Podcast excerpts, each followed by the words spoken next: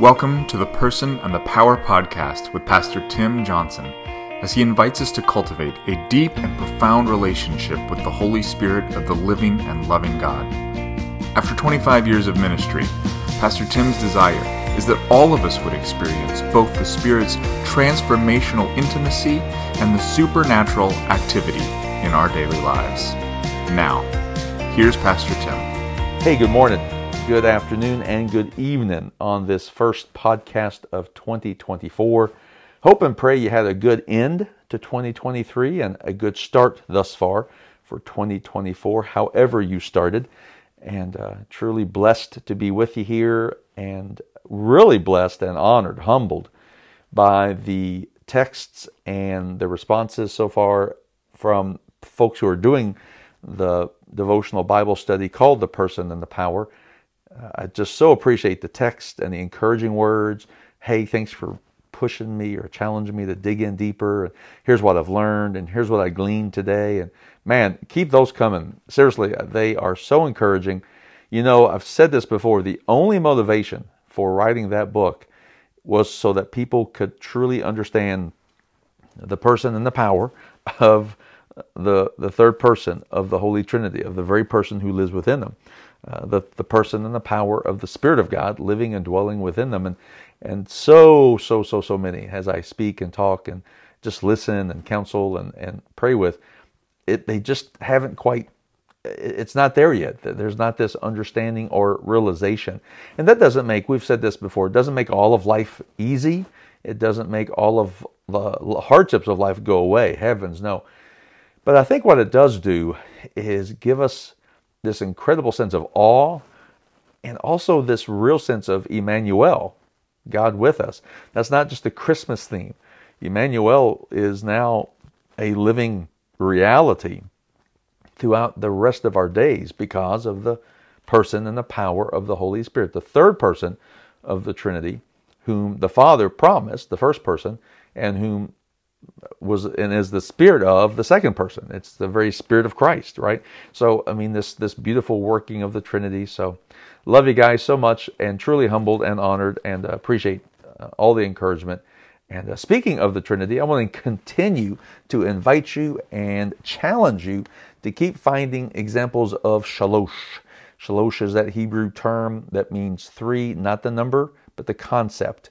So I really, I've seen a lot of ads for the Olympics here lately. And you've got the Olympic, uh, you know, the gold medal and the silver medal and the bronze medal. And uh, there's three rings, right? I think, yeah, there's three rings to the Olympic um, symbol or the Olympic logo. So uh, just a lot of things. I keep, I continue to see threes. I just can, I see a lot of sevens too. I see sevens and I see threes. And I know some of that is, you know, you buy a new car and now you see that brand of car everywhere and all that. But man, I just really would encourage us to continue to be on the lookout of shaloshes and seven seven oshes no uh, sevens sevens and threes shaloshes and th- and sevens because I think God's uh, God really wants to kind of help us pay attention. I think the Holy Spirit within us helps us do that, right? I mean, the Holy Spirit is supposed to be that activator, and um, I love the word in Hebrews, and we'll, uh, this is actually uh, from a devoted that is uh, coming soon near you. So just make sure people know um, we have a devoted uh, video that comes out every Tuesday. If you're interested, it's five minutes long, about five minutes long. And right now we're working through the book of Hebrews. And it's a five minute devotional uh, with a, a video devotional. Again, working verse by verse or a few verses at a time in the book of Hebrews. We're in Hebrews 10. And uh, I'll just give you this sense this initiator, the Holy Spirit's the initiator well, one of the words that the book of Hebrews uses is agitator. Yeah, kind of like an agitator in a washer, in a washing machine, you know, that shakes things up, shakes all the dirt out. Come on, pretty good stuff.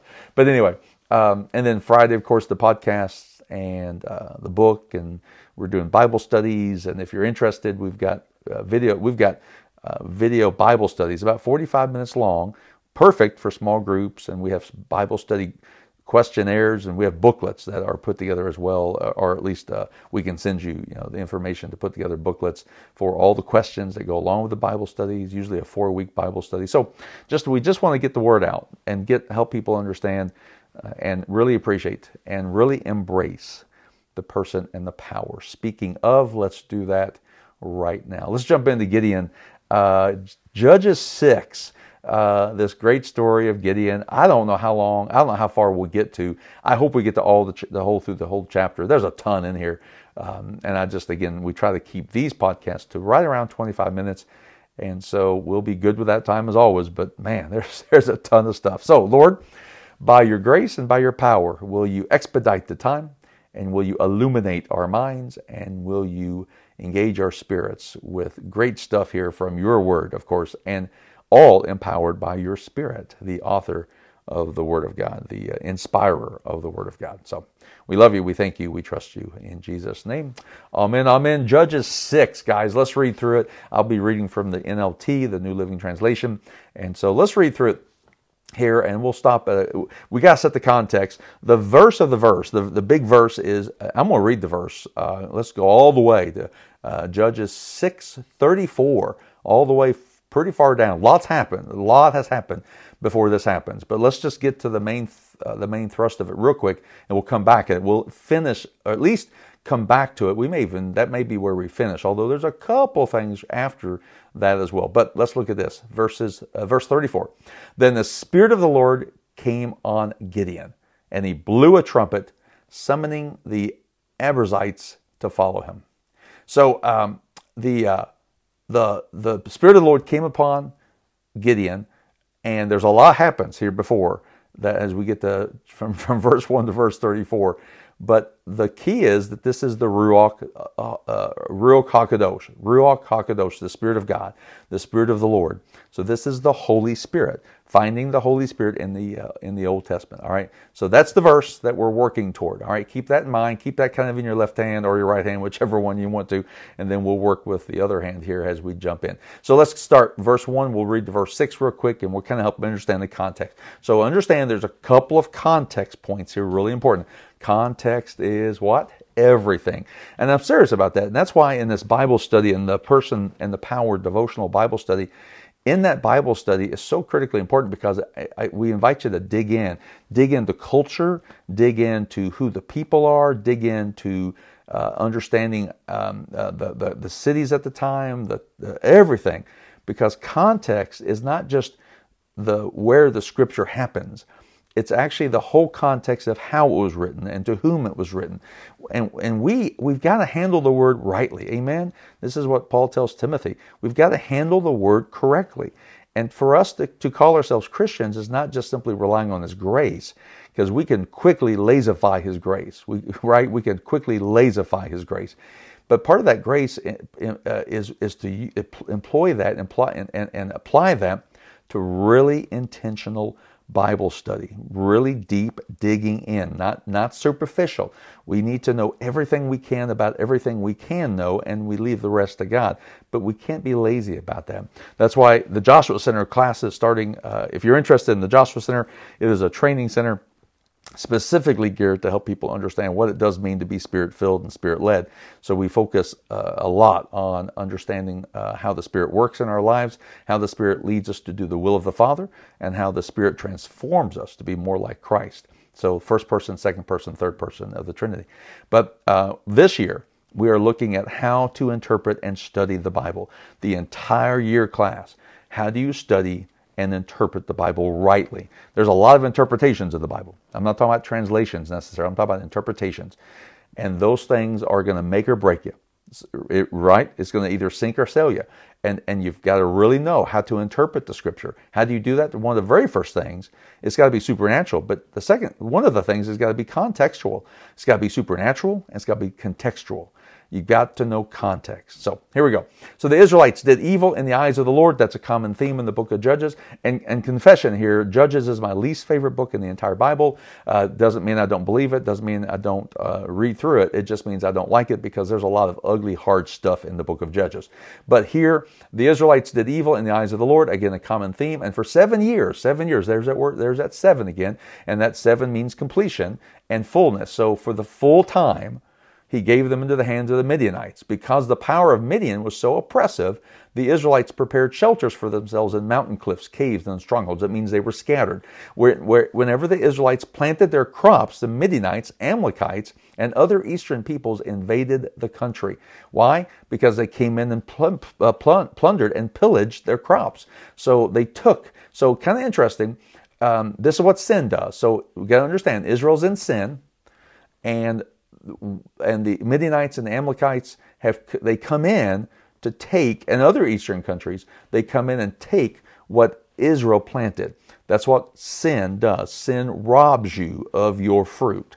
Sin robs you of things that you should glean for yourself. That's what sin does, and that's what's happening here.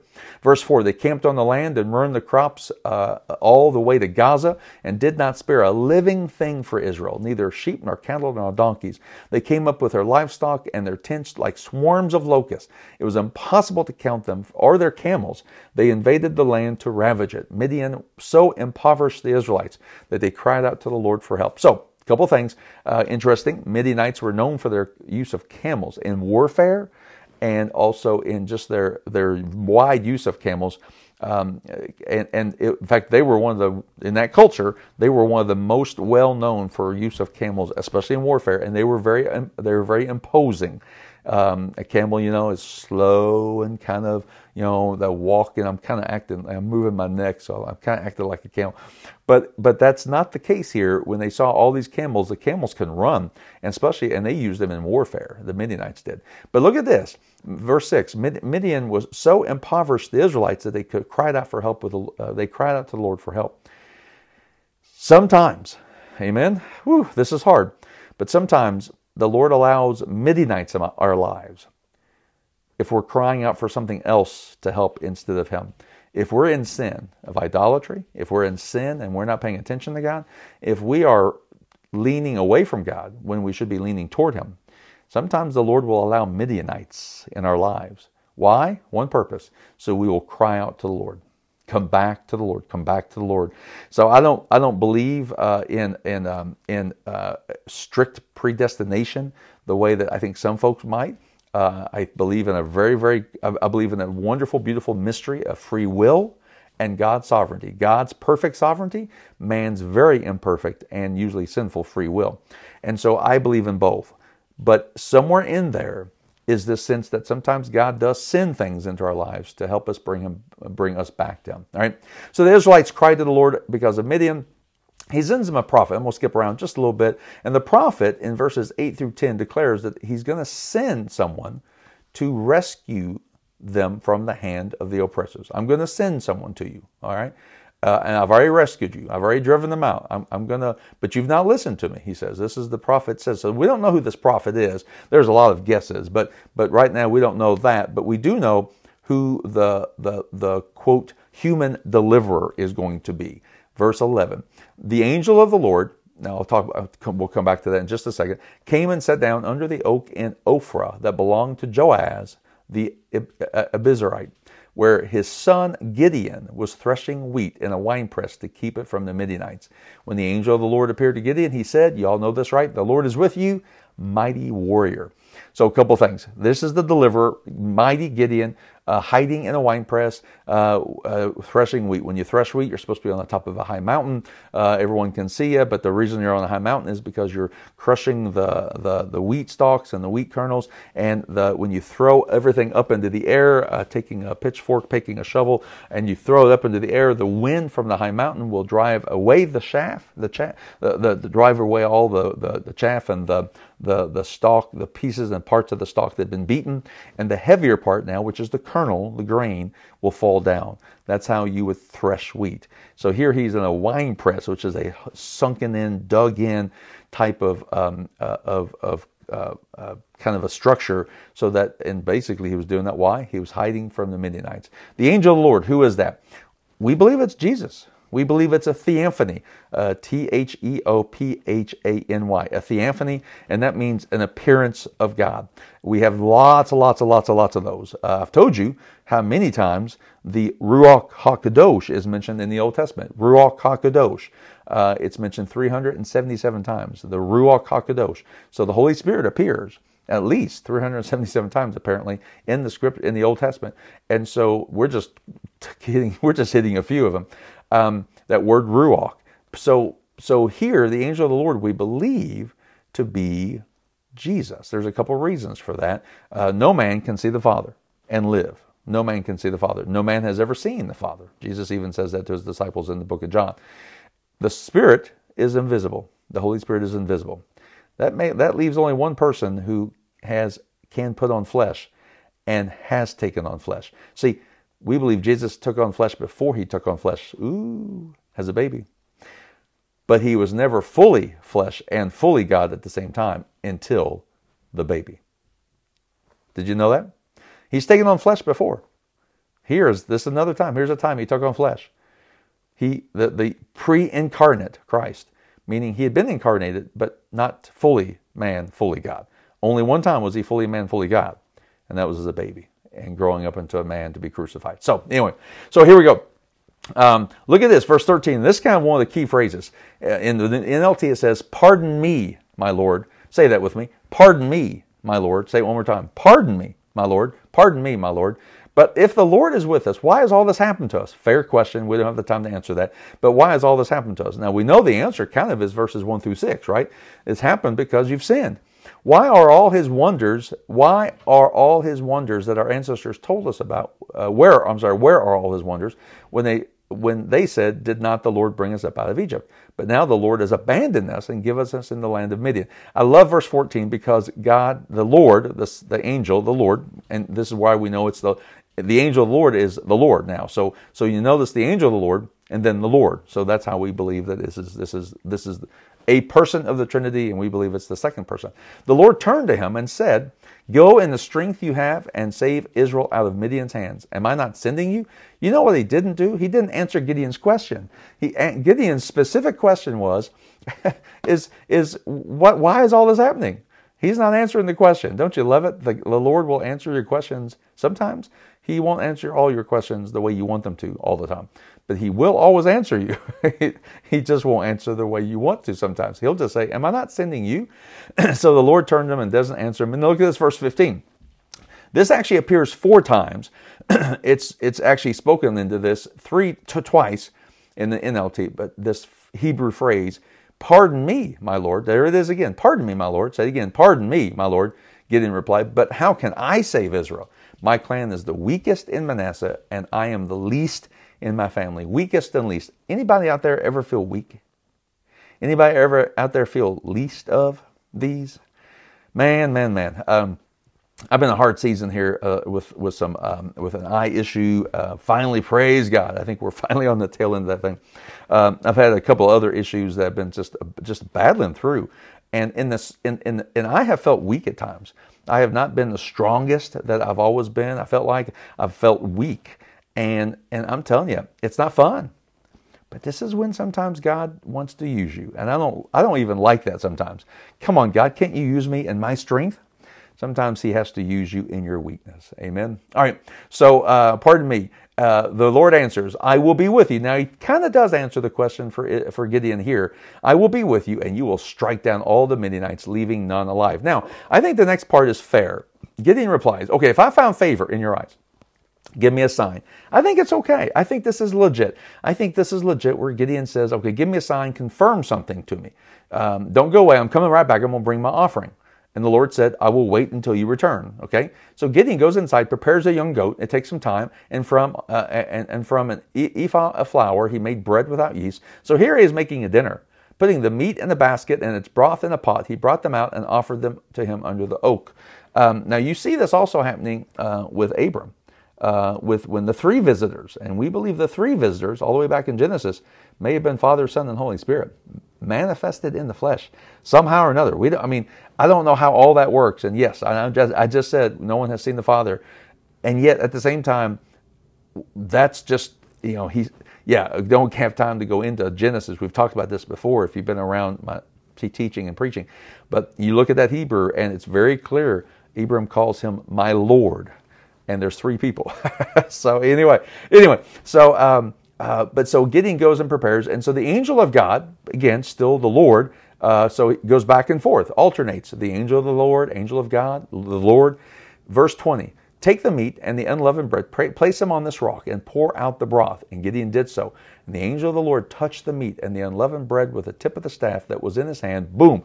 Fire flared from the rock, consuming the meat and the bread, and the angel of the Lord disappeared. When Gideon realized it was the angel of the Lord, he, explained, he exclaimed, Alas, sovereign Lord, I have seen the angel of the Lord face to face. But the Lord said to him, Peace, do not be afraid. You are not going to die. So, uh, again, there's this fear, and uh, we just finished the sermon series here at the church, Fear Not. There's a lot of fear sometimes when we meet the Lord. All right. So, Gideon builds an altar, and right there, he should have known at that point, boom, the Lord is, he's in charge of all this, right?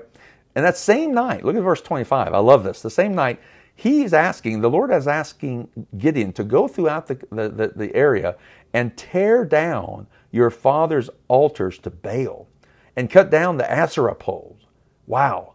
And, and so he does. So, verse 27 Gideon took 10 of his servants and did as the Lord told him.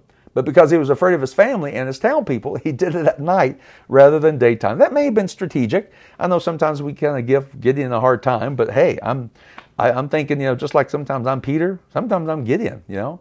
Um, sometimes it's a little scary. In the morning, the people of the town, verse 28, uh, they got up, there's Baal's altar demolished, and there's Asherah's pole beside it cut down, and the second bull sacrificed on the newly built altar. And they asked, Who did this?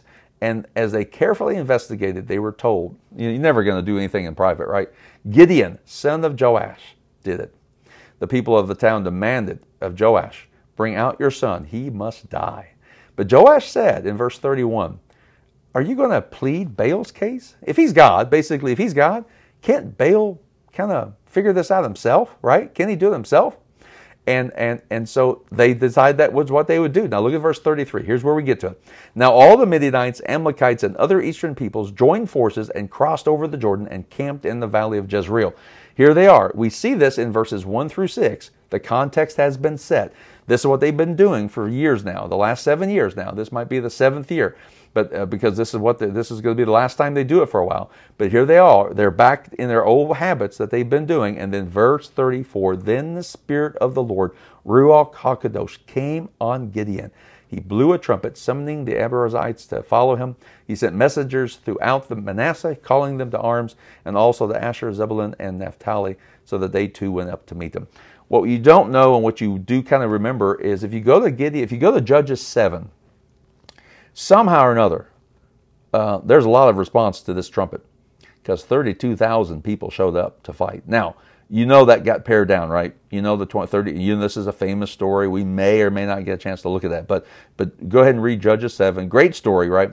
But the 32,000 uh, got got whittled down to 300, and um, I loved how my daddy used to tell that story because he talked about how the Israelites would, la- you know, those who got down and kind of lapped up like a dog, you know, they were they weren't paying attention to their surroundings. But those who were kind of on one knee and cupped it with their hands and watching, those were the ones that God said, "No, I want them." And that stuck out to me for years. I mean, my daddy told that story. And but look at this, verse thirty-four: the Spirit of the Lord came upon Gideon. We've said before the, the Spirit of God appears all over the Old Testament, and he shows up just at the time to give Gideon what? Incredible leadership. He gives him the ability. He's not a leader at the time. He's a, he, he thinks he's a coward. He thinks he's the weakest. He's saying, he thinks he's the least. So look what happens. The Father, the, the, the, the angel of the Lord says, Mighty warrior. And then the Spirit of God comes upon him to make him so. So the second person, we believe, prophesies to Gideon you're going to be a mighty warrior. And the Holy Spirit is the one who makes Gideon a mighty warrior. Amen? I don't know where you have to fight. I don't know where you're leading people. I don't know where the Lord wants to, has already maybe declared you to be something. But I will say this if the Lord has spoken into your life, if this is what you're going to do and this is who you're going to be, it will be the Spirit of God, the Ruach HaKadosh, that will make that come to pass. The Trinity works in unity. Say that. The Trinity works in unity. There is perfect, beautiful unity in the Trinity. And if one person of the Trinity has spoken to you through the Word of God or through a prophetic word or in your own prayer life, then it will be the third person of the Trinity, the Spirit of God, that will come upon you, fill you, and continue to fill you to make that come to pass. That makes sense? Gideon was declared a warrior as he was hiding in a winepress. Here in verse 34, that's when the Spirit of the Lord comes upon him and truly makes him into that warrior leader. His trumpet call has, has now summoned and, and engaged and motivated 32,000 men from, from all over. Come on. That's amazing leadership, and the Holy Spirit does that.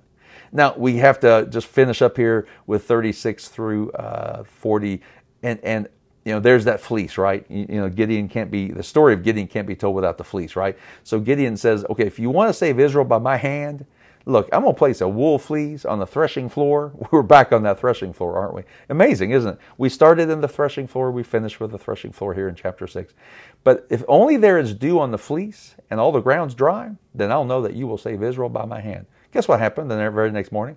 Exactly. He squeezed the fleece and wrung out the, the dew. It was a bowl full of water. But then Gideon said, okay, don't be angry with me. Here's look at, look at this. In verse 36 and 37 and verse 39, guess what he's saying? Yep, it's the Hebrew of pardon me, Lord. Pardon me, Lord. Don't be angry with me. Pardon me. But just, can I make one more request? Now we're going to reverse the test on the fleece. And can you do it again? Listen, sometimes we have to pardon ourselves before the Lord. Our lack of faith, our fear, and our own weakness. But even as we pardon ourselves, the Spirit of God, in His grace and mercy and power, enables us and empowers us to be the leaders He's called us to be. So pardon all the way, but also let the Holy Spirit fill you and use you. Amen. Pastor Tim is the co founder and teaching director of the Joshua Center, a leadership training ministry which provides deep biblical roots to great movements of God. He's also the senior pastor of Firmers Chapel, a country church by a creek reaching 13 countries on four different continents for Jesus and his kingdom. Join us next time as we grow deeper in the person and the power.